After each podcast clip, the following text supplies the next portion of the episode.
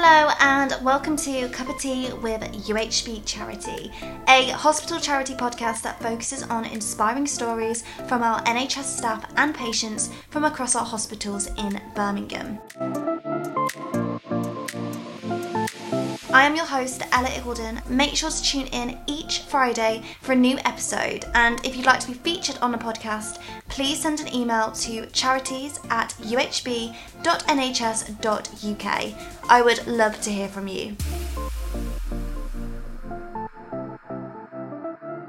Welcome back to a brand new episode. This week, Imran joins me to talk about his heart transplant and the importance of educating BAME communities on organ donation. Imran is a Muslim and is so passionate about teaching his community why organ donors are so needed and how you can save so many lives. After the transplant, I realised that the importance of raising the awareness of organ donation Of and being, like I said, an Asian Muslim, the, it doesn't say anywhere that we can't donate.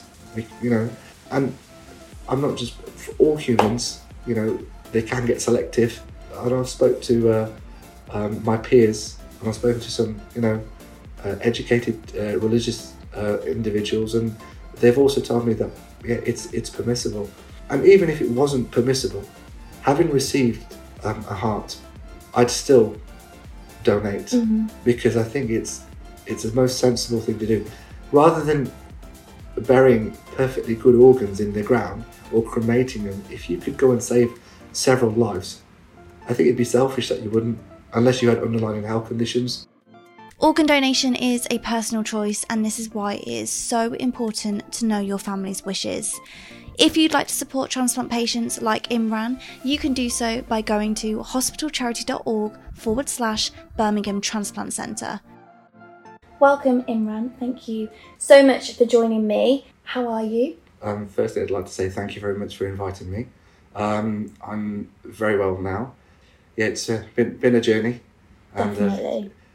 I'd like to uh, tell you everything if I can.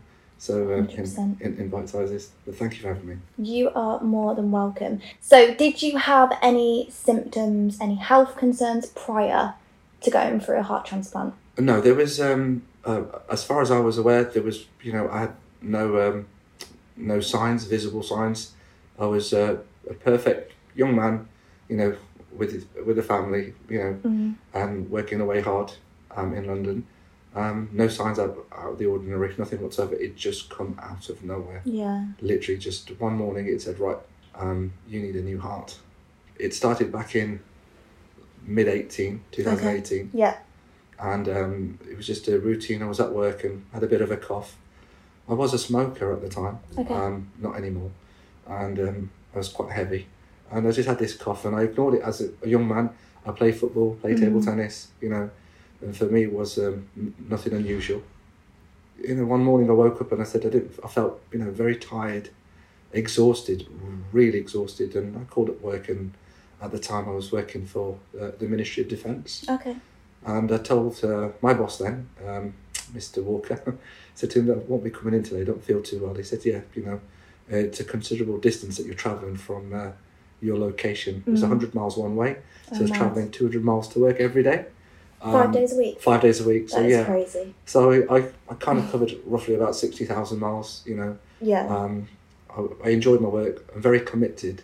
You know, and um, I, I enjoyed my work. Uh, hence why I travelled so far. Mm. And yeah, I told uh, Mr. Walker they won't be coming in. I uh, sat back at home and uh, yeah, I slept quite a lot. And then over the past few weeks, or past few days, um, I realised that I was getting weaker and weaker. My wife at the time, who's still with me, just said, you know, bless her, she's done a lot for me. And she goes, I think we need to go and see a doctor. And Mm. uh, I'm quite resilient and uh, I'm a guy. So I said, I don't need to see a doctor, I'll just carry on, I'll, I'll be fine Yeah. and the chance, the, the opportunity arises for us to go on holiday, and I just didn't feel like going. Mm. It's not like me who turns up the opportunity of going to, you know, abroad. So I set them on their way with my children. and I said, look, not this year, but you have some fun, and I'll see you when you get back. But I didn't, you know, God had other plans, or you know, there was other things in the way for me, and uh, literally they went abroad, and then my family, my younger sister, and um, at the time I was living close to my family, they popped round And they saw me deteriorate a little bit, and they said, "Right, let's get you over to the doctors at least." Mm. I went over to the doctors, and um, he uh, checked me over twice. I remember going twice to him. The first time, I, you know, my heart rate was slightly elevated, Yeah. and he said to me, "You, you, you look very stressed. You need to relax a little bit." So he um, he gave me some um, medicament and sent me home, um, and then I went back again after three days, and then he said that you were the same. And on the third attempt, I couldn't even get out of bed. So he goes to me, "I want to come and see you," Mm. and he he come around, and um, he checked my pulse, and it was one hundred and eighty beats per minute resting. He goes, "You know what? Take your inhaler. You're still stressed. I can see that you look." Now, I was very poorly at that time, and looking back at it, um, I was at end stage heart failure, and I didn't even know. Um, I just thought, yeah, I've just got something really bad, exhaustion. Mm. Um, and then three days went, family were abroad, no one come round, and um, now I know that the heart was slowing down. And then literally, uh, my sister come round and she goes, "You just don't look well. I need you to come to mum's." So they sort of uh, took me, you know, I think literally, it's like a three houses away, but it took me four hours to get there. Oh, it took me one step at a time Yeah. and it felt like each step was like I was carrying a mountain on my back. Um, eventually got there, and I was I was effing and blinding because I was out of my comfort zone, and I said, "Why don't you just let me rest in bed?" And by the time I got to uh, my mum's house, I was standing in a pool of water, and I thought, "Oh, I've- you know what's happened here?" Um, and lo and behold, I didn't know at the time, my, my body was full of water, and I thought, you know, uh, I've done a little misdemeanor here, you know, but the water my mum said was coming out your eyes, from your ears, Yeah. from your nose, um, everywhere. Wherever there was f- a place that water could come out, it came out. Mm. And at that point, alarm bells were ringing. Um, I just thought, oh, right, okay, either it's cancer or it's something serious. Get me to the hospital. Even at that point, I never panicked. So we whizzed over to my local hospital. We thought we were dehydrated because I hadn't eaten for several days. So at the time, the doctor thought, right, let's give him some water. And that's what I didn't need because they accidentally put water in me, but which is fine. Uh, you know, um, and then a doctor come around, he checked my lungs, and he goes, "Oh, you've got a lot of fluid in your lungs." I said, "What does that mean?" He goes, uh, "We've got to take you upstairs. It's quite serious." Mm. So they took me upstairs, um, and this was at my local hospital. Um, my younger sister was with me at the time. Uh, family were still abroad. They were going to come back the next day, and they did a couple of scans. As you put, they put IV in me to get fluids in, and then the doctor come round and they said, "You're really, really poorly, man. And he goes, "We're not sure, but you've got thousands of clots on your heart." And I go, "Sorry?" Um, he goes, "Yeah, you've got we, your heart's covered in clots, and if any of them clots come out, you're not going to make it. Uh, people die of one clot. You've got thousands, Mm. and we've got the image of today. We've still kept that image of the X-ray." Um, and my younger sister then called family, my elder sister, who then in turn called my mum. Uh, they didn't tell the parents straight away uh, because they didn't want them to panic. So the two sisters took it on board because the wife wasn't around; she was abroad. And then um, sisters, they kept me in, uh, at the hospital during the night and said, you, "You're in for a journey, so we now need to start plugging you in," which meant they'd have to put cannulas in everywhere and all the rest of it. I still didn't panic at that time. I thought, "Yeah, I'm, I'm alive. They can fix me." Uh, but slowly it did creep in, and then uh, that night was an awful night. I just was restless, and then in the morning I woke up and I was very, very ill.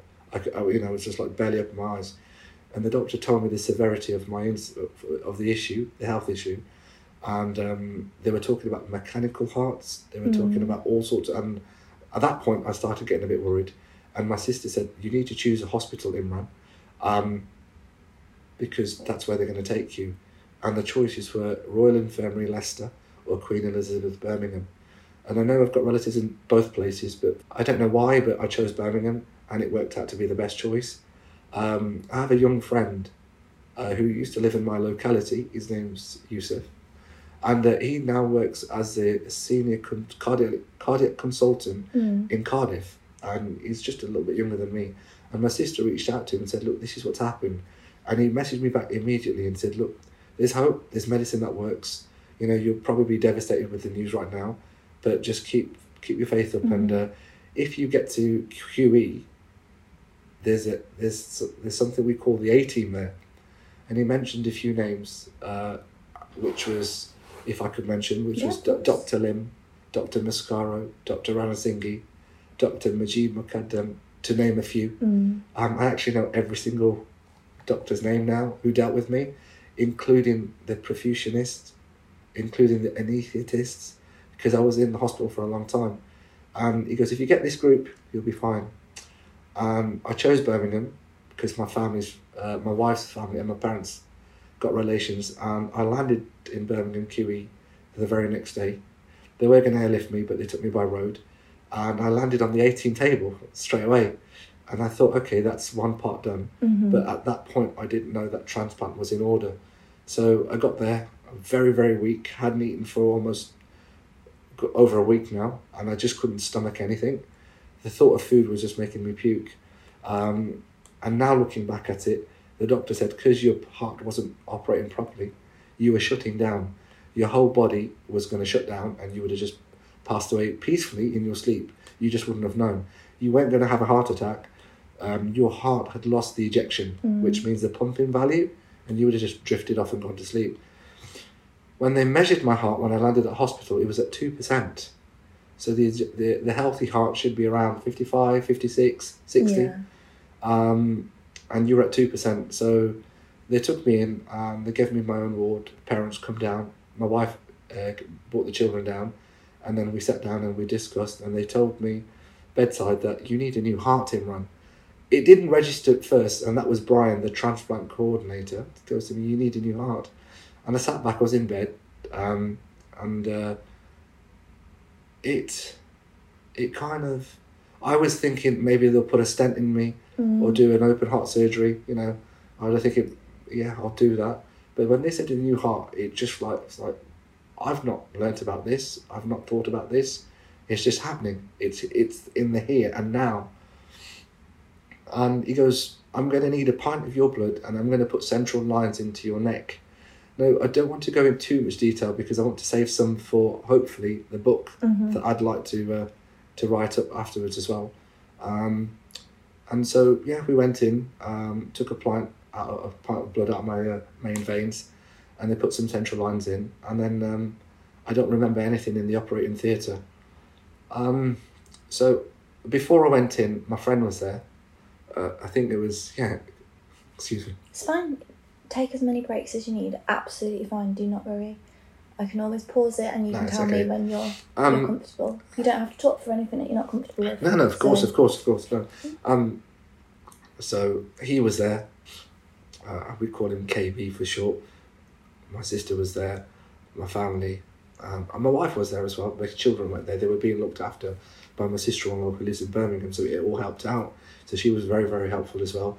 I think equally both sides of the families were very helpful at the time. Uh, you have ups and downs, and you have like you know misdemeanor disagreements, but that's part and part of life, I suppose. You know, it's how you take it.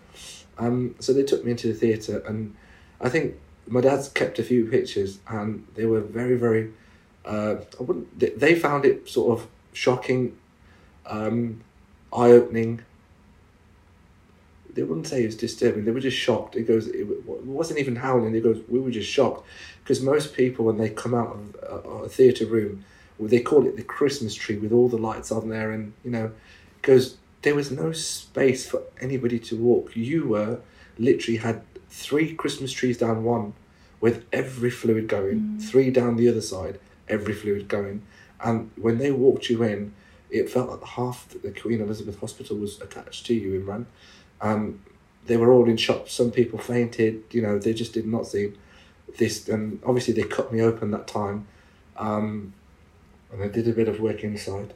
I think they put a mach- they put a I think they put an LVAD in or something first to see if they could aid the heart. Mm. Um, and then uh, I didn't wake up for a while. I was in a deep sleep. I remember that was the first time I went in, and then I had several operations since I come back around, and then I'm now talking from what people have told me Mm. um, because I didn't remember some things. But whilst I was asleep, I remembered the entire journey as well. That was that was amazing because, I mean, some people will say that you know you dream, you know, but I've seen things, I've been places, I remember things from past that when I was a child, um, and also you know I, I saw things not premonitions, but I, I felt like things were going to happen, and they have since my operation. Um, one particular event was, you know, I dreamt of a huge tsunami, Mm. and I, when I did come round, I asked my mum, that, "Was there any natural disasters?" And she goes, "There was. In the Far East, there was a disaster in eighteen, and I got I felt like I, you know, I dreamt about that." And uh, she goes, "Well, you're right because there was something there." And more, shockingly, whenever I speak to the doctors, um, the doctor said we had to put you back to sleep because you woke up on the you woke up on the operating table once. You kind of opened your eyes, and then we put you back to sleep. And he goes, "You're very we don't we didn't want to use the word restless, but you're very very active, Mm. and we found it extremely hard to sedate you, uh, you know, more than usual." And um, so we had several operations. The obviously the LVAD failed, so they had to reopen me, and they tried other measures, and eventually they said we couldn't save his heart, so they put me on dialysis for my heart. As the months went forward, I, I slipped into a coma. I was I was under for over hundred days, maybe more. Oh wow. Um, I remember them telling me that they'd come and wash me, they'd come and bathe me. You know, this is a young man who's who's bathed himself. You know, uh, you know, didn't need any any anybody's assistance, and now it's like the whole world's caring for me. You know, it kind of brought me back to rea- reality, and then I remember some days um, after several operations and I, when I was put on a transplant, when they said, "Right, Imran, it's time to give you a wash," I'd panic because I didn't want anybody touching me. You know, uh, uh, it felt really alien to me. I was like, you know, I don't need anybody's help. I'm a man, but it kind of humbled me in such a way to think that sometimes, no matter how big, tall, high, but you know you are, life has a way. It, you know, teaches you differently. Mhm. And uh, yeah, so I had several operations. I now understood that the day I woke up was the day they were going to switch the machines off Right. because they told me, they told my family at the time, um, in fact, they told my older sister that he's gone into what we call acute failure in all his body. So, Ella, that meant that my lungs had failed, my kidneys had failed, um, my liver had everything had failed because the Mm. heart wasn't working. And the doctor then explained to me perfectly it's like M6 on the motorway. If there's an accident at the front, everything gets backlogged. Yeah. If you don't clear the accident, nothing else flows. We couldn't make your heart flow. Simple as that. It it dilated from the size of um, a tennis ball to, to to the size of a, a mini football. It just literally Mm. there was a huge crevice in my chest, and um, because you weren't responding, we had to take you off the transplant list as well, which we didn't tell the family about. So you, in essence, became almost a donor for somebody else. Yeah. And then the day they were going to switch the machines on, they told my sister a week before, said on that Friday we'll switch the machines off. My mum and my my mum took it in turns with my wife, and she was there for a lot of the time, which looking back at it, my wife felt, oh, you know, I need some time as well, but mum's mum, I suppose. And the doctor said, whatever you're doing, mum, carry on praying because towards the end they saw that the um, my waters had changed Mm. colours from very dark to being normal. So he's showing signs, but he's still asleep and we can't wake him up. Yeah. And then on the Friday when everybody come round to the table, mum was thinking it was routine check. But my elder, she knew that they're going to switch the machines off. They were all praying. And then I woke up. I literally woke up and the doctor at the time, they're like, okay, he's, he's showing signs here. Mm. And so they give me another hour, they give me another hour, and eventually I woke up and I saw my mum and my wife. And they popped round and said, Right, now that you're awake, stay awake. And I kid you not, and and to the audience who are listening back home, I didn't sleep for seven consecutive straight days. So I looked at the clock and I could watch that second go round every minute, every hour, 24 hours a day. And I was frightened. I, I'm a, you know, a young man. I was frightened. You know, the, I kept looking and I didn't want to sleep. I was just looking around and you know finding inspiration from anything. And then I looked down at my stomach and I just saw these pipes and I thought, oh my god, what are these pipes doing in, Yeah. in me? And there was about six. So there was four that were for the heart. There were two that went into the lungs for the hmm. for the drainage, and there was a lot of tubes. And I thought, what is going on? And the doctors, you know, gave me a day or so, and then uh, it was Dr. Lim and his team, Dr. Mus- Muscaro, Dr. Ranasinghe, lovely chap. They're all lovely, to be fair. They're all amazing. I call them angels on earth, literally. So they come round and they said, Dr. Lim first said to me, You're very, very poorly, man, um, but we're going to do what we can. And when I woke up, my family told me that they put me back on the transplant list as a critical uh, recipient that needs Mm. one. And my, my details were shared all over Europe, everywhere. And um, and look, again, I woke up and then within a week I had an offer of a heart. And I looked around and the, the procedure's quite daunting because they have to call the family. The family have to come in irrespective of what time it is. They have to travel, they sit in a room, the doctors analyse the heart, which is brought from uh, you know, from a from a sad scenario Yeah. and they analyse it and then they told me no it's not good enough for you. And I go what do you mean? Because it's got coronary heart disease. I said to him I don't care what disease it's got I'll make it better. I just need it. And that was me being desperate because I knew that without that I'm not going anywhere. And uh, they said sorry. And you know I, I, I my, my pillow was wet I was crying again. And then uh, within two days another heart came. And I thought this has got to be it this has got to be it. And again the same procedure no. A second time I said, I don't want to know. I'm, you know, there's people before me and I'm crying because I've jumped the queue. Yeah. How selfish of me. But at that time, I was only thinking about myself. And my mum always told me that you've never put yourself forward in life. You always put others before you. The third heart came in. They said it's a perfect match. Literally, I hadn't eaten for over, this is coming to two months now. I've been in a coma, woke up, and they goes, you need to sign for this. Um, and again, I kid you not, I think a, a newborn baby would have more energy than I had. And they had to lift my arm up and they had to sort of sellotape a pen to my hand. And literally, I just went left to right and they somebody recorded it. Um, and they said, right, you're going on, you're going in the operating room, so we're going to get you ready. Up until then, I had several other ops, so the, my my chest was open about four times, I remember, and they were playing around inside trying to fix things. And eventually, yeah, the heart came, and they took me into the theatre room, and then the I had over sixty hours, maybe more, of operations, and the last one was going to be twelve hours, and they brought the family in. Everyone was excited, as you can imagine, because Imran's going to get a heart. Mm. But it was a sort of a sad time because I knew selfishly that a life had been lost somewhere else in order for me to live. So that thought kind of lives with, I think, most transplant patients. It always does because, I mean, some of them have survived. You know, if you have to give a kidney, um, you know, other people can survive. But the, I knew this gentleman had passed away, and uh, it was of a you know a car accident. He was ten years younger than me as well, so I gained a relatively young heart, and um, yeah, they brought me out fairly quickly, and all I remember was when I came round after the sedation had finished, I felt an almighty bang in my chest, and the bang was I was like, "What is that noise?" I kept asking, "What's that sound?" Mm. Um, I couldn't talk properly because I had a, a tracheotomy, so I was just like trying to push down and speak, and believe it or not, I had so much energy just moving my arms around with a new heart. And uh, they go, "Is that your new heart, Imran?" I goes, "You're joking." and I was like, "Wow, it's so strong," because the other one was so weak. It- this heart felt like it wanted to come out the chest, like it was just beating away. And they, they got me in. I remember I was so thirsty, so thirsty. It was unreal.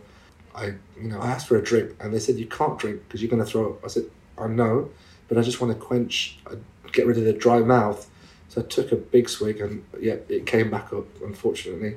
And then they cleaned me up, and I just rested. And I just that night must have been the first night after three months I slept properly, and they were monitoring me very carefully because the doctor said to me that when your new heart came, we actually stopped that new heart from beating because the process was that we took your old heart out, we left you on the side of the room with your chest open, you had no heart in you. The other heart was on its way. It's mad, isn't it? It is. I It is. can't even like. Um, you can't. Imagine You it. can't imagine it. So I'm thinking, I'm in the corner, and I remember some of the stories, even without the heart in me, because I, I told the nurses, right, whose son was this? Who ordered pepperoni and anchovies? They were like, how do you remember this? She goes, wow. A new heart came in uh, in a box, and uh, they said we stopped the heart by giving it a big adrenaline, and it stops. And then we start putting it inside your cavity, into your chest, and then we give it a shock, and you came back round.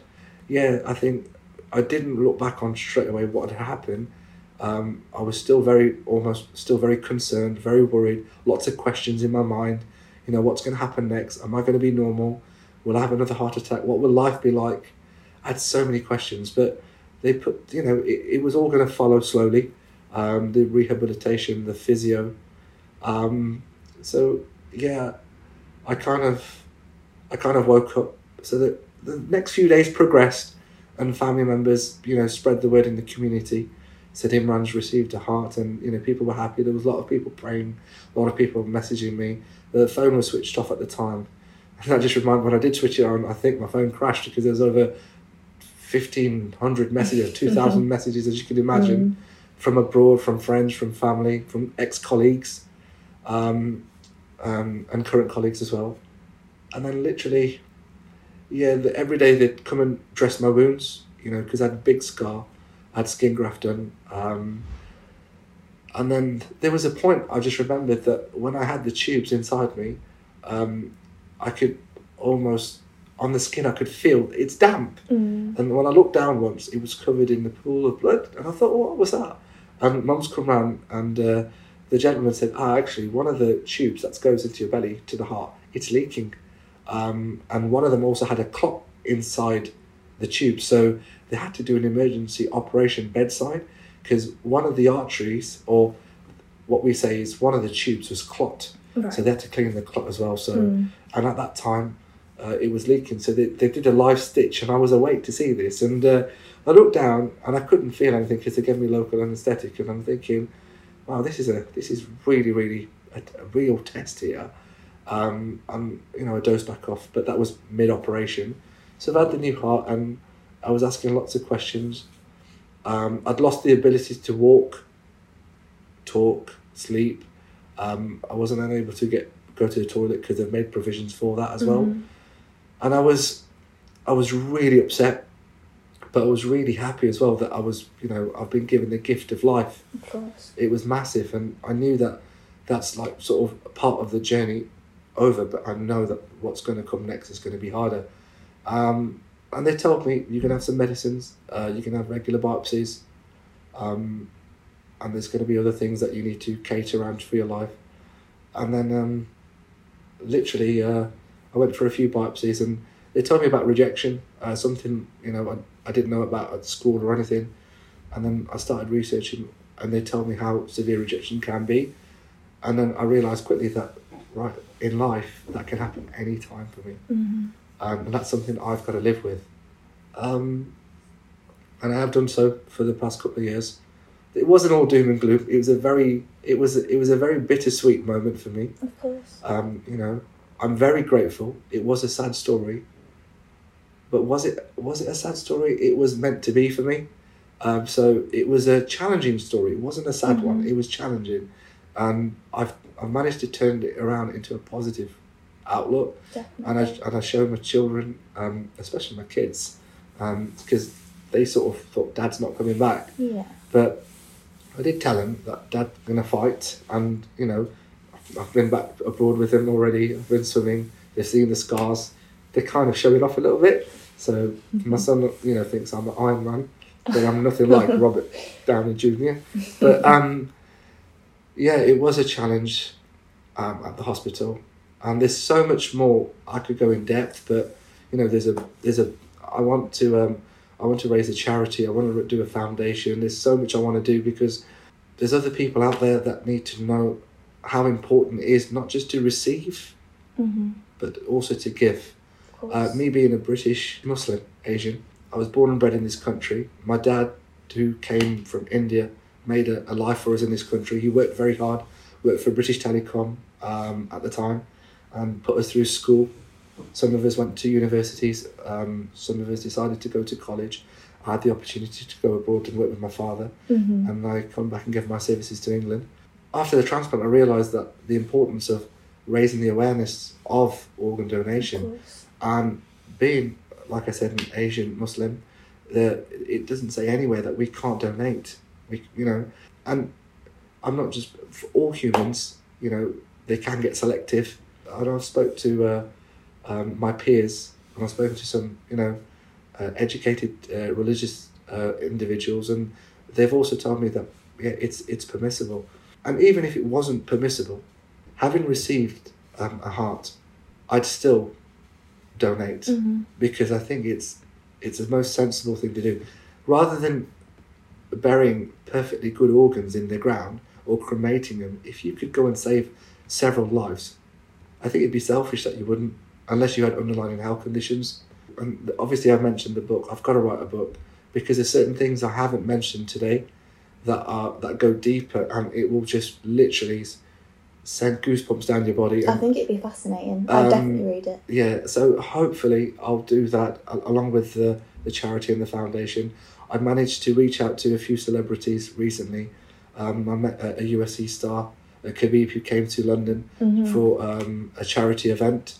Um, I've been abroad a couple of times.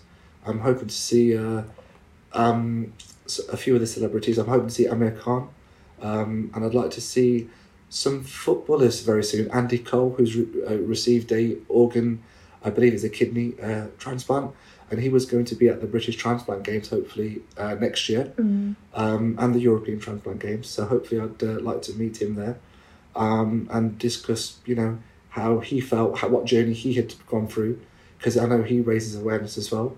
Um, and I'd like to meet out to some of the footballers who've recently had heart issues as well. There's the book, there's the foundation, and obviously, I'd like to meet certain uh, individuals. Since the transplant, I was able to do normal activities. The hardest part was physiotherapy. Mm. I lost the ability to walk, talk, sleep, everything. I was like a newborn baby when I got home, and eventually I got it all back. I Had to change my diet a few a little bit, but I do have a, a cheeky, greasy burger now and then. Who doesn't? But I'd say to a lot of people, I am living a normal life. I don't get put down by the fact that what's happened to me. It was just a test. I've passed that test. They were giving me less than one one percent chance to survive um, and I survived. I'm losing my way a little bit, so do ask me some questions. Don't be silly at all. I'm. I just think, wow, what a story, and I think this book as well will be incredible for patients that have gone through transplants that are going through it, but also people like me that have no idea what it's like to actually read your story. I think would be fascinating. Again, I don't want to go into too much because I've read it for a book, but there was a night um, my dad come in, my grandma, and we had the ward around, which is where all the doctors come. Mm. And I looked at my phone, I said, let me just put this away, there's just too many messages. And all the doctors come in. And one of the doctors mentioned, oh, there's five generations here. He was quite quick to notice that there was great grandma, grandma, mum, dad, kids, and the kids' kids' kids. And he goes, well, how wonderful. So he goes, there's a strong lineage there. And he said the word strong. And then my dad come in. Now, my dad's a, he's, he's Superman to me. I'll tell you why. Because he, he was born in 1954. Uh, he'd come in in India, he'd come from India in 1966 and he had polio in both of his legs, Mm. childhood polio. And I'm forever grateful to God and for England because they put him into a program for 10 years. So dad was 12 and they really built him up. They sent him to Leamington Spa and um, they put counterweight on his legs because his legs were all crooked and crumbled Yeah. and they straightened his legs out. The, um, they straightened his spine out. They gave him lots of injections. They administered steroids, and he was very big. You know, for ten years, weight training. He's actually he can do the butterfly without the use of his legs.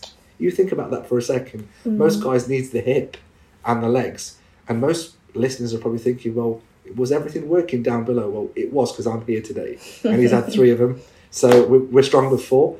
And um, the, for ten years, he was in in the gym, and the doctor at the time said, "No, you're going to get through life, Mister Vorajee." And he asked the question that, will I ever have kids? And he goes, yeah, you were perfectly born, but you're just going to be disabled, registered disabled. My dad can swim. He can do everything. He's been across the world. Um, he's taken me on many holidays. Um, he's an inspiration to me. He literally uh, came into the room Mm. with the doctors, and I saw him. And I'm thinking, he's got no legs. You've got two good legs. Although they might be a bit skinny and you're emaciated, get up off your ass and get inside. And literally, the record at the hospital was somebody receiving a transplant after 100 days was in the gym after three weeks. I was in the gym after 13 days. Just got up. I saw my dad for a bit of a laugh. When they all left, I was so fired up. Mm. Had some tuna pasta because I know pasta gives you sudden burst of energy. And I literally used a frame because I, I needed assistance. I didn't call the nurse. I dragged myself out of bed. I almost fell. Um, I used what we call a pulpit frame. It got me out of bed, and I just walked up and down the ward all night with a new heart to right. And the nurse said, "Well done, because you you weren't supposed to do this for another Mm. week or so." Walked up and down, and they said, "If you climb a flight of stairs, you can go home." I did that the next day. So within 14 days after the heart, I was home. So it just shows you that the mental mind Mhm. and the power of your mind if you program it, you know, you can achieve great things. But the, my message today would be, you know, to people that you know we need to get onto the the register. We need to all of us. Mm. The chances of you becoming a donor is is quite remote because there's so many um, things they check for the blood type, the tissue type, so much. And when you think about that and think that, oh wow, I've got a heart and I was matched. how lucky must I have been? You know, it's just it's just huge. Yeah. And I've got to return that favour. I won't stop. Um, absolutely no. Um, until I've, you know, raised the funds, set up the foundation or the charity, um, and get a constant stream of support to the QE and to other charities. You know, and I hope that the people I reach out to along the way can help me reach that milestone Mhm. because ultimately, if you save a life, you save humanity, and those people that help can raise the awareness or help me raise the awareness, and that's what I want. And I take inspiration from other transplant patients as well. Martin's one of them. I've met other people as well, and I think there's positive energy that we bounce off each other.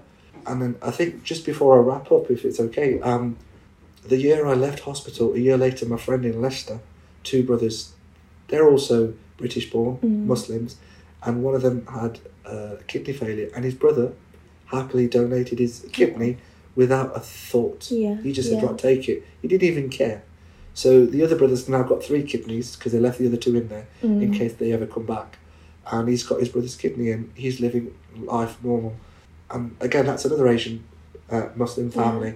So I'm hoping that more Muslims do consider, do go on the register, Yeah. and not only Muslims but from the BAME ethnic group. hmm You know, um, everyone should consider this, and I will continue, uh, you know, to uh, not so necessarily argue, but put my points across Yeah. and say, guys, you know what? Rather than degrading, rather than cremating, let's help another life.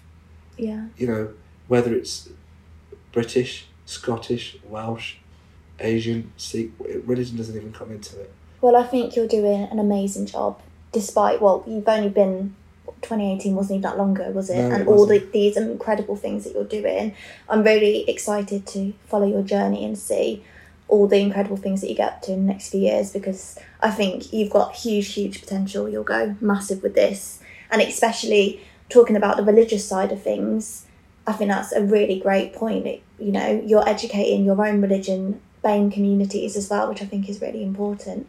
Thank you, Ella. And I think it's it, it's not so much. I, I think it's more about raising the awareness, and mm-hmm. that's all it comes down to. I think people need to be educated. You know what? Because I think sometimes we're so set in our ways through cultural te- teachings, Yeah, and we don't realise that actually we can do certain things. It's just that we just didn't explore it at the time.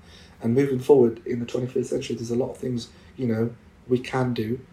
If there's a people listening, if they could spread the word as well, I have just set up my Instagram page, Mm-hmm. and I've, you'll see some pictures of you know my journey, which has just started off. And do you want to say what your Instagram Um, page is? yeah, yeah. Thank you, Ella. It's it's called the Heart Links Everyone. Um, there's pictures of uh, myself, the doctors, some celebrities celebrities that I've met.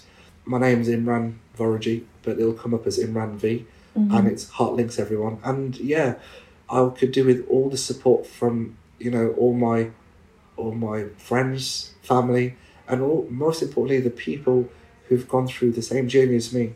Because I need your support as well um, and we need to um, you know put it out there, let people know that you know uh, we need to raise the awareness. Well, all I can say is you are very, very inspiring. And I think anyone listening to this that has had a heart transplant, going through any form of transplant, I think you'll encourage more people to want to speak out, which is what is great when you have people like you to talk to, because I think it does encourage people to think, "Do you know what? I can make a difference as well and talk about my journey and the importance of organ donation, which I think is vital. It is absolutely vital. Oh, thank you, Ella. That that means a lot. It really does. I do want to say thank you to a few people as well. Of course. Thanking you for letting me come on air, and you know what? Hopefully, it's not the last time. If there's, you know, if, if we get invited, Absolutely, I'm absolutely more not than happy. last. Thank you to Martin, all the crew in Queen Elizabeth, uh, Robin, you know, Dr. Lim, Mr. Mascaro, Dr. Majid Mukadam, who got an MB the year I landed at the Queen uh, at the hospital, uh, Sue Sinclair, the Silver Fox, he was my uh, anaesthetist. Um, there's so many names, I just can't think of them right now. Then my friends who arranged like um, sort of biblical gatherings for me, uh, which was massive. Mum and dad, brothers and sisters, um, and my wife. Can't forget her. And she was, you know, and my children, and my extended family as well. My mother-in-law, sister-in-law, brother-in-law, all of them. Everybody come together. Thank you so much for sharing your story. I really, really appreciate it. And as I said, this will not be the last time that we speak. I'm sure we'll follow you through your journey. You can always come back and update us. You know, whatever you achieve, I definitely, definitely want to keep in touch and hear about it. Thank you, Ella. And the book, um, I haven't mentioned several things, which I'll leave surprise for the book. And I think um, the audiences, um, when it's ready, I'll let you know, Ella. And then I'm going to, and all the proceedings will go to the charity, the hospital, the foundation. I've not even thought about it, but right now, um, it's getting my story out there and telling people there is hope. There's always hope. You, and don't lose that. Keep hold of that. Uh, thank you for having me. You are more than welcome. Thank you Thank you so for much. sharing your story. A huge thank you to Imran for sharing his story. And if you've made it this far, thank you. Please, can you leave a review on Spotify or Apple Podcasts? That would be much appreciated. And I'll be back same time next week. See you then.